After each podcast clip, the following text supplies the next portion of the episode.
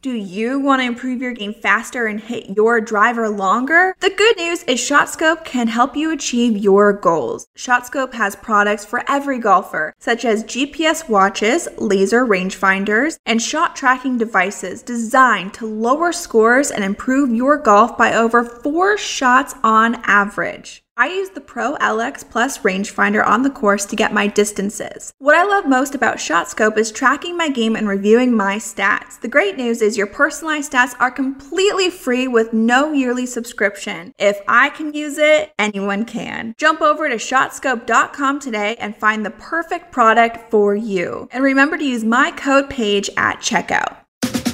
This is Playing Around with Paige Renee. Everyone. Welcome to the Playing Around podcast. Sam and I are recording live from hole 16 at the WM Phoenix Open, and it is getting crazy right now, as you can hear. But we wanted to give you just a little update because this is Sam's first time. So, what are your first impressions? First impressions are it's 10 a.m., and I've already seen people falling over, tripping over themselves. Um, it's it's it's a party out here. It is a party for sure. So they just finished the Friday round on Saturday because of some frost delays, and so we're waiting now until they reset the pin, and each side is getting a little bit rowdier. But it is so much fun to see people enjoying themselves on the golf course and making it entertainment. I think a lot of people forget that at the core of professional sports is entertainment, and other sports get that, but golf seems to miss the boat. And this is that one event where people get loud, they boo, they go insane, and I love that environment. It's crazy to think how early these people got here. and they all um, they had little breakfast club t-shirts waiting on their chairs everyone's matching in their cute little green but you guys should have heard at 9 a.m on the dot when the beer guys were allowed out here it yeah. was like it was like someone just won the lottery. The most popular people out here are the beer runners. They will come down, they're chanting MVP, uh, they're going each side, all the chants that they have. People make this a tradition. They call it the Breakfast Club. So every Saturday of the waste management, they will line up at 4 a.m. and sprint to get their spots, and they are here all day long. But they start serving beer at 9. So as soon as they were counting it down and went crazy. So tell us how that works because you've obviously been here many years. What do they, do they just never leave their seat? They never leave their seat. If you leave your seat, well, they have some bathrooms and you can go get some drinks, but besides that, if you leave, you lose your spot. And so people will line up for hours to try to get a spot at 16, but they're trying to build it up. So 16 is so much fun. It's great. It's iconic. 17 is turning into the new 16, and you can find a spot there. They're turning that almost into a stadium. So you have three stadium holes in a row 16, 17, and 18. They're all so much fun and a perfect finish to the WM and they're about to recut the hole now for uh, technically Saturday's round. There's a bunch of people kind of lingering around. There's a bunch of murmurs, a little bit louder than normal. But right when we got here, the first group we saw was Rory, um, so that was that was kind of cool. But um, we've got Saturday coming up, and then yeah, just uh, you can. They're cheering uh, beer chugs and anything, they will cheer it, and it is so much fun to be here my favorite tournament. I know it was a very hot take, but I said the WM is better than the Masters because you can have fun. You're not walking on eggshells. It truly is a great place to bring someone who has no familiarity with golf into golf and I think once they are here they'll start to love the game. I think, truly are growing the game with this tournament. And I think it's interesting how many people probably here have no idea about the sport, but they're here and they're having a good time. They're cheering like they would any other sporting event. But one thing, Paige, we need to talk about is your outfit. so we you make fun of the girls who wear heels and non golf attire to the golf tournaments, and I did everything opposite of that. I wore some cowboy boots with a heel. I'm wearing some jeans. I don't even know if I can call this a shirt, uh, but it's basically a like bra top that I tied. And uh, you know what? It feels great. It hey. feels great to, uh, to wear something I should not be wearing, which I do a lot. A little bit of rebellion never hurt anybody. It's good as long as you feel good. That's all that matters. But it's it's funny walking through wearing this outfit because I know I'm getting looks. I've seen the looks, and they're probably like, "This dumb bitch has no idea what a green is, what golf is," and I'm like, "I could I could take you all on. I know I could." and let's do that. That's gonna be your. You need to one play those people, and two be the beer girl next year. Ooh, beer girl. Yep. I, I want to see if I can be a beer runner next year. WM, we will be calling. And coming up next, we are talking with Chad Mumm, the producer of Full Swing on Netflix that launches this Wednesday, February 15th. So here's that talk. Hey everyone, it's Sam and Paige and a special guest today. He's been making his podcast rounds. Everyone wants him. We got him, of course. We have guest Chad Mumm, the producer of Full Swing, the new docu series of the PGA Tour coming out this week. Also, the chief creative officer of Vox Media Studios. Chad, thanks for joining us. Of course, I'm pumped to be here. Well, tell us a little bit about you. How did you and your team get chosen for this project? So, I have played golf my whole life, um, as uh, so many fans did, but never, you know, was good enough to uh, go pro. But uh, I got to know the PGA Tour team maybe like 10 years ago, working on some digital content with them. Uh, I actually pitched them on this idea 10 years ago, and they were like, "Ha, no, absolutely not." But we got to uh, we got to know each other, and I think they they really understood and appreciated how much I got the game and was a fan of what they were doing, and sort of followed not just Tiger but the whole tour, and sort of understood. Uh, and then seven years ago, I moved to LA from New York to start the Box, Vox Media Studios, and we started doing more and more entertainment projects and long form doc series and you know make shows for Netflix and HBO and a bunch of other people. Uh, and in 2019, I was playing golf with Chris Wandell from the PGA Tour, and we went out to Shadow Creek, which was super exciting. Just first time playing there. It's like it's going to be a great day. And on the first tee, I sort of pitched him again, and uh, Jay Monahan had become commissioner. So, you know, there was kind of a new regime. And you know, what I had always said is, if we were going to do this, it has to be like warts and all. That was like the main, most important thing. It has to be authentic. It has to be real. I think they were like worried about players like cussing. Like imagine this year that was their big worry. Um, but uh, but you know, Jay took Jay became commissioner, and I think they they understood they had to sort of reach audiences in new places. They had to sort of grow uh, and and explore like new ways to to make new fans. And this was actually this was before Drive to Survive had come out. So originally the idea was going to be more like Hard Knocks, and we were going to quick turn it, and it was going to, you know, we, need, we were going to fall about six or seven players. So um, I got the rights in 2019. Um, I found myself at the, we, we, by the end of that round, by the way, uh, which was like one of the worst rounds I've ever played because I was distracted talking about it. I think it's like one of the only rounds I have in the 90s in my gin. Uh, so it's very embarrassing that that's what led to this show, but uh, but I guess it was worth it anyway. Uh, yeah, uh, you know, three months later, I was at the Players Championship, sort of locking the deal in with the tour. Um, and then a month later, I was at Augusta on a general admission pass. And as you know, you can't have your phone at Augusta. And I was there to sign players. And the tour, you know, the whole point was like, it was, they were going to be hands off. Like they had to trust that they weren't going to have editorial control. And they, I think they trusted me because one, we had a long relationship and they knew that I cared and was a fan and sort of got the sport. Uh, so I end up with the general admission pass to Augusta and a list of a bunch of players' agents and I had like printed out like pictures of them on this like these basically like index cards because you couldn't have your phone. And I'm standing like outside the tree, like at the clubhouse at Augusta was where like all of the VIPs in golf kind of gather.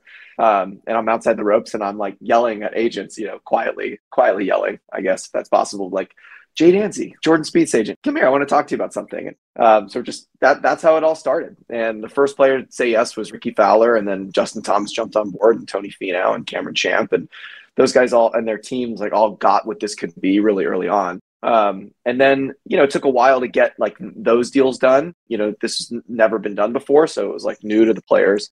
And then it was 2020, so it was kind of like too late to start for that season, which actually worked out perfectly because with COVID, we would have had to stop down anyway. And then during COVID, that's when Drive to Survive really exploded, uh, and people started watching sort of season two, and then and then that show really blew up. So our conversation started really picking up with Netflix, where it's like, okay, this is going to be the best home for this, uh, but we needed to get the majors on board because we were going to sort of shift away from quick turn and you know six players, and now we needed the whole season, and we needed like twenty five players or more.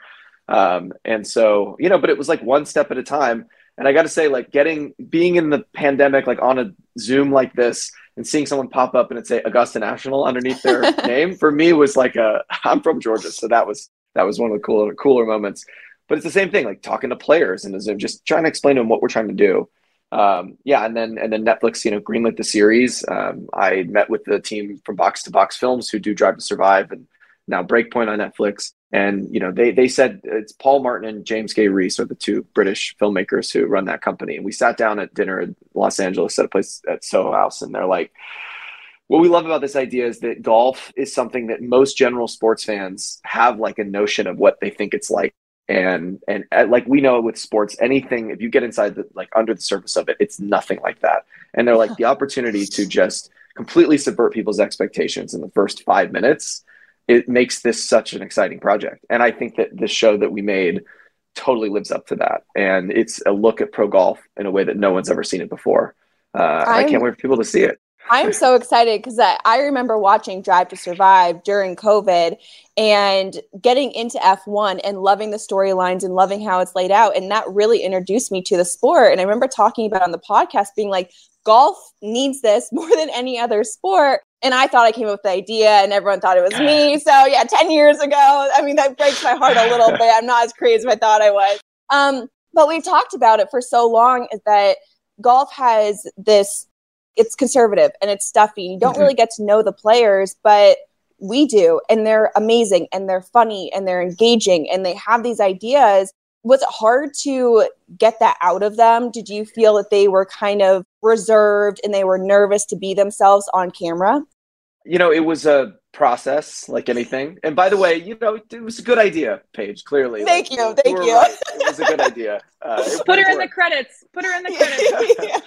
it, unfortunately, those are locked now for season one. So maybe we'll, you know, if we if we do more, you know, we'll consider it. But um, yeah, you know, it, like anything, some players like really got it. Actually, funny enough, the European players were like the easiest to work with because uh, they're just so nonchalant. And I think it's partly because the European Tour now, DP World Tour, like has done a lot with the players on social media, and they had a really good team that did that, so they were more comfortable.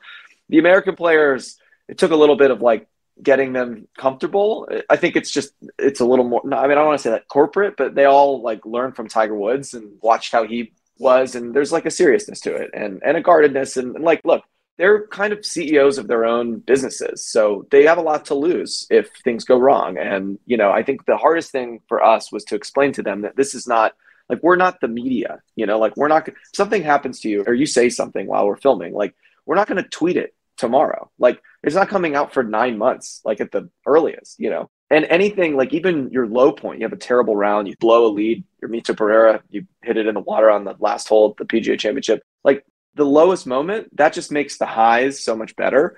And when you have a year's worth of context, like people will understand not just like that moment, but like who you are as a person. And that was the big, that was the thing that sort of they started to understand. I think it was helpful that the tour didn't have editorial control because the players felt a little more, I think, you know, more free to mm-hmm. just be themselves. Um, you know, and then ultimately it was the task of our teams to just disappear into the background. Like the more we got people on camera, the more they got comfortable wearing mics, you know, you just kind of like back up, let them kind of go and let them talk. And then eventually they just, it starts to feel extremely organic. Uh, and that's, that's, that was our job is to not show up like with giant movie cameras and, you know, lights and grips and all this trucks and stuff was but it was to be as small as possible so they kind of forgot the cameras were there. And that's a really like british way of doing it. And i think that's what we gained from bringing the team that did drive to survive into this is that kind of observational i like to say it's like a wildlife documentary you know you gotta wait for the lions to come in. Um, there was a lot of that like being there eh, you know waiting for them showing up when we said we were going to be there. And you know if they if they didn't feel like filming you just say we'll come back tomorrow. You know it's they're so used to it being like has to be right now. I've got my schedule, blah yeah. blah blah blah. And we're like, no, it's cool. We'll, we'll come back tomorrow. No big deal. You know, like you're not feeling well, you want to stay around and watch movies. Like we'll stay and watch you watch movies. That's a great scene, by the way. Otherwise, like we'll see you tomorrow. And and we we shot for 300 shoot days, which is like you know our teams collectively shot 300 days last year, which is a lot. We shot 700 hours of footage, and then we got another 6,000 hours of archive from all the media, you know, from all the the masters, the majors, the PGA Tour, you know, just to cut it into like six and a half hours. But uh, it was wild. well, speaking of the logistics of that, like the hour shot and how long it took, how are these episodes laid out? Because we know that you sh- you shot over a period of a season, but then how is it laid out for the consumer? It's uh, so there, there's eight episodes. Um, they're all dropping uh, this week, February fifteenth, and uh, all eight all at once, Netflix binge style, so you can watch them all. And you know, every episode, like we really wanted to take a character-driven approach. So every episode follows one to two players uh, that you can really go deep on their stories. There's a bunch of cameos from like kind of the whole tour and everybody uh, that pop out throughout the season, but for the most part, each episode kind of tells a story of sort of one to two players. And some episodes tell their entire year. Some episodes kind of focus on one event. Some episodes kind of cover three month span. So uh, it's roughly in order, like kind of roughly linear. Uh, the first episode actually drops us into the PGA Championship, so we actually start uh, there and then go back in time for episode two. But uh, it, you know, from there it kind of follows like a roughly you know timeline linear order. But um, you know, like I said, we have episodes that span the entire season. You know, in the middle of the year, the rookies episode, for example, with uh, Mito Pereira and Sahith Theegala, kind of covers their whole year on tour, and so you go back to the Masters again. You know, in, in uh, episode seven, you know, and, and, take that all the way to the end of the season. So um, I think it'll be it's engaging and a lot of fun. And, and you know, even if you watched everything last year, you saw every shot hit. Like there's going to be stuff you never saw, the behind the scenes stuff. We spent tons of time at home with these players and in the rental houses and hanging out with their family and riding around in cars and you know, and then our cameras were given access everywhere. So, you know, we, we got our cameras into places at the majors and, you know, PGA Tour events that no yeah. one's had cameras in before. So, is there one player that really surprised you that you weren't expecting to either be really great on camera or they were quite different than you were expecting? Who was either like your favorite to film with or the most surprising player? So, definitely Brooks Koepka was the most surprising. And he, you know, he was not at all who I thought he was going to be you know, from just the persona he had built for himself, you know, with the media and the way that he, you know, I don't know, it's like he has a character that he wants to play. It's like a wrestling heel. Uh, but he came in and, and sat down and was just so open and vulnerable about what he was going through, you know, injuries and, and his game and how much he wanted to be back there winning and how much that meant to him.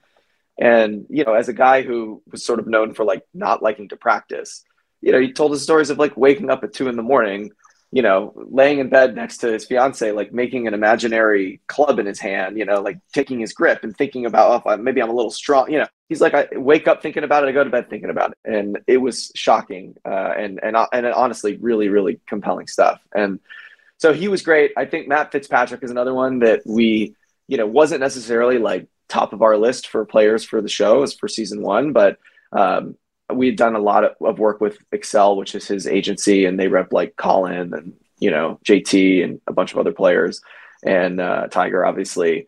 And they said, you know, hey, you should look at Matt. And it was almost like a favor, you know, because he is interested in doing it. Um, but we met with him and he sat down for his first interview and he like blew us away. First off, he's really funny. He's got a good sense of humor. It's like this dry wit. And then his approach is so different from everybody else. He's so data driven. He's got all of his analytics. He literally charts every shot that he's hit since he was like 14. I mean, including like on the range, like writes down like what club he hit, where the wind was, how far it went, like result of it. See, Sam, that's why we didn't make it. That's why we didn't make it. You know what? I, am okay. I'm okay. that's it. And uh, anyway, and then you know his his arc is just it's so satisfying because you know he, he comes so close the PGA. And then, you know, we were there the whole time. We were with him the night before with his friends hanging out in his house, just trying not to think about what the next day was going to be like. And then, you know, he loses. We're in the car with him driving home, you know, on the verge of tears. And then we're back a week, you know, a month, a couple weeks later at Brookline, same exact thing, running it back. And then, that Sunday was special, and I think that that uh, that episode is a real high point for. It's right in the middle of the season it's uh it's a real high point. There's a great like needle drop in the middle of that episode when he hits that shot out of the bunker that I can't wait for you to see. I mean, the whole year where you guys were just like pinching yourself and being like, mm. is this fucking for real? like this is the best year in golf with all of the controversy. I mean, you couldn't have picked a better year. Yeah, yeah. I mean, we had no, we honestly had no idea. There's a lot of people on Twitter who think we like scripted the whole LIV thing. It was like, we're like, I'm behind it somehow pulling the strings, which that really overstates my my influence. uh, but yeah, I mean, look, we had heard some rumors about it, and you know, but it was kind of brushed off. Like every couple of years, people with money come together and they try and disrupt golf, and be no different. But then it happened and it happened fast. And all of a sudden, this like camaraderie that exists out there on the PGA Tour, it's like high school a little bit. Like it's the same people, you know, you kind of, it's like high school that goes on and on and on and on. Uh, there's little and most people are friendly with each other. You know, you're not best friends with everyone, but there's like a general sense of like, hey, we did this. We're out on the PGA Tour.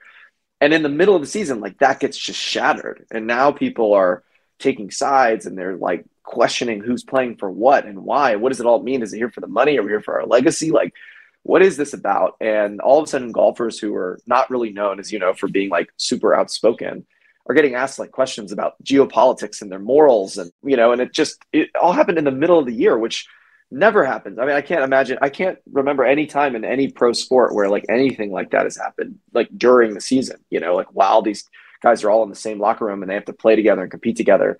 Um, so it was, it was, it, it really leveled up the stakes for the whole season and you get to see that process. Like we we filmed with you know a bunch of players that end up leaving to LIV and we just kept filming with them after they left.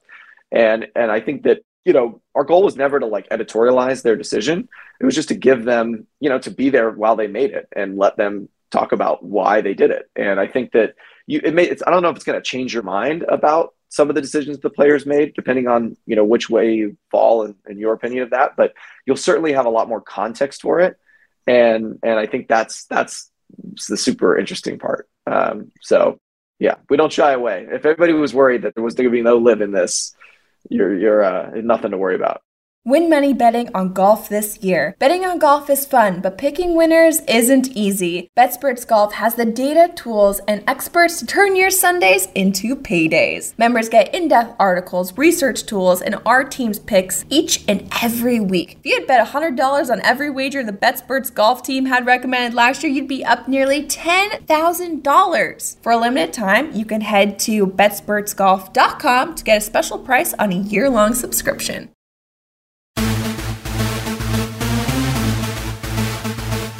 Well, it's interesting because we're all on golf Twitter and we understand the whole LIV dynamic. Well, maybe we don't, but we at least like know what happened and we followed everything.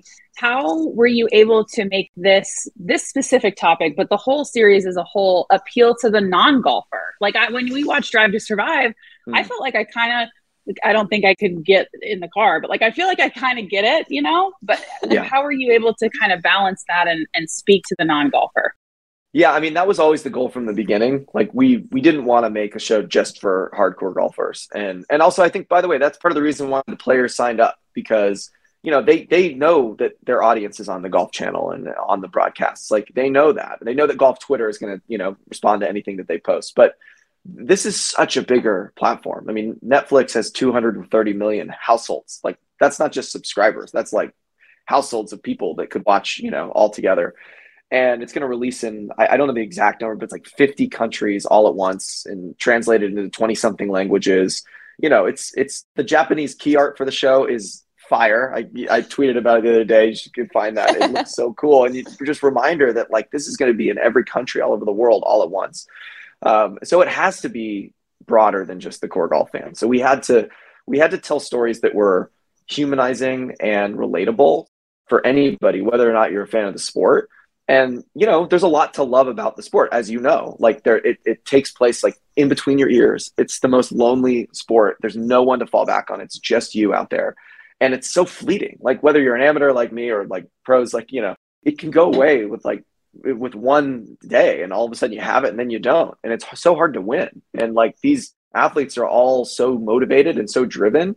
And to only like to have a great year where you like win only one time i mean that's so like psychologically brutal you know to to put in all this work and and like have a great season and like get one or two wins. Like that's a great season you know? And, and then you add the lifestyle element of it right? There's a lot of money. They fly around on private jets. They all have like really cool lifestyles and and opinions and are actually like interesting people. And and uh, you know you just throw that all into the mix. And we just saw such a diverse range of stories and characters like the range from like Tony Finau to Colin to Rory to JT and Jordan like all different ways of doing it you know? And um, and the more we sort of pressed into the world the more we were like oh yeah there's there's not just a show here for golf fans. Like this is there's there's heartbreaking moments. There's moments where you'll tear up. There's relationship stuff. It's like it, it's just a great kind of universe to jump into. The one funny part is that we ended up debating because we had like in episode one we had to explain like basic stuff like what's a par? You know what's a birdie? Because people say that. It's like it's not intuitive even the scoring it's like people look at it it's like negative numbers like that's confusing if you've never watched golf before you know and the, the golf tournaments are four days and there's a cut and it's like why isn't it just one day? Like you know there's a bunch of stuff we have to figure you know we had to figure out how to explain. And we we went back and forth for like a month on how to define par because we had to do it in like a lower third and it had to be like a sentence long. But like try to do that in a sentence. Like the, the webster's definition is like four paragraphs you know? So we ended up saying expected score on a hole which i think works for it but you know just like little things like that. And hopefully that stuff doesn't annoy the hardcore golf fan because it just it's quick we get into it and then you're just like thrown right into the action. Um, but i think there's definitely like you you can watch the show having never seen a golf shot in your entire life and find yourself rooting for these characters and and tuning in you know hopefully a week later like when's joel dahmen's tee time? You know like that's the goal for this We've been needing that in golf for such a long time. We talk about this consistently on the podcast about growing the game. And people will say in the industry, let's grow the game, let's do things that are different. And then they're always afraid to disrupt and to take a chance. And I think we're all so looking forward to this and getting to know the players on such a deep personal level. And I don't think people who are non golfers really understand the game of golf. And like you were saying how it's just a complete mind fuck. And it destroys you day in and day yeah. out. And the grind and you just see these guys jet setting around and making a ton of money and they get to play golf. But people don't understand the, the mental grind that they go through. It's a toll every single day. And mm-hmm. were there days where they just like i I can't I can't do this. I don't want to do this. Or like where their agent stepping in and did you see in the beginning that they were more closed off? And then towards the end they were really able to like open up and be more emotional and show their their their family and the personal side. Mm-hmm. Mm, yeah, I mean, I think it was it was definitely a process for some of the guys, like the but you know that that's why we do it for a whole year. Like we've got enough time, and eventually it's like we just kept showing up, and they, they gave in. Like you know, and our, our our field teams, like the people shooting the show out in the field, like they're really good at this, and they they understand like that these are pro athletes, but also like they're people, and they they kind of meet them on that level and I think it's nice to like if you're a pro, not to just get asked about your round, the last round you played, and like what are you trying to do on the next round? You know, it's like you're making equipment changes. Like we don't care about any of that stuff in the show. It's like we just want to be there with you. And what we kept saying was, if it's important to the player, it's important to us.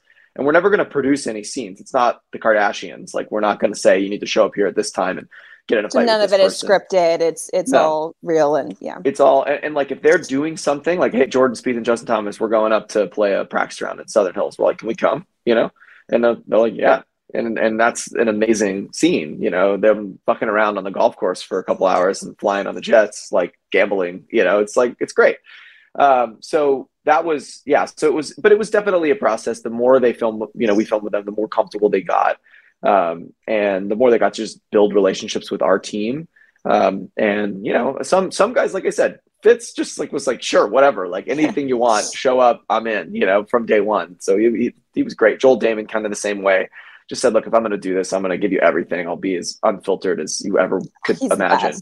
and he's he was the best. And Joel's episode is like it's it's so much more powerful than just like a funny man in golf. Like his story is so you know it's heartbreaking and like and just that ends up being about like self-belief you know because he he's he, there's a line and it's not a spoiler but there's a line at the beginning where he's like you know somebody's got to be the 70th best golfer in the world might as well be me you know? And it's like the whole episode ends up becoming as the more we filmed with him and and you know and his family and like Geno his caddy it's like the more you got to understand it like everyone believes in him but himself you know? Like and how what does it take to to actually believe in yourself and that's what and what what kind of support structure do you need to actually finally believe in yourself? And that's i mean that's like such a human story you know? You don't have to know you don't have to care about any of the golf shots he hits to to to see that success happen for him and feel like this sense of you know satisfaction and excitement and you know happy tears. Oh i can't wait to get the tissues out. And we've been talking about golf Twitter throughout this segment, and Sam told me that you were getting praise from your swing at the Waste Management Pro Am that you look like Luke Donald. Is that true? Can you confirm? I mean, he was he was my favorite mortal golfer growing up. You know, I think everybody's favorite was Tiger, but I love Luke Donald. And you know, when I was playing junior golf and high school golf, he was he was playing really well. And I was a, I'm a visor guy. You know, I, I appreciate the visor. So uh, we talked so. about this last week on the podcast. really? I'm a big visor fan. Paige, not so much. Not so much. Sorry, Paige. So when you say visor, tour visor or Luke Donald visor? No, no, that that's like a hyzer. That his is like a half visor. I need a tour visor. You got to get like I'm going Keith Okay. Mitchell style for sure.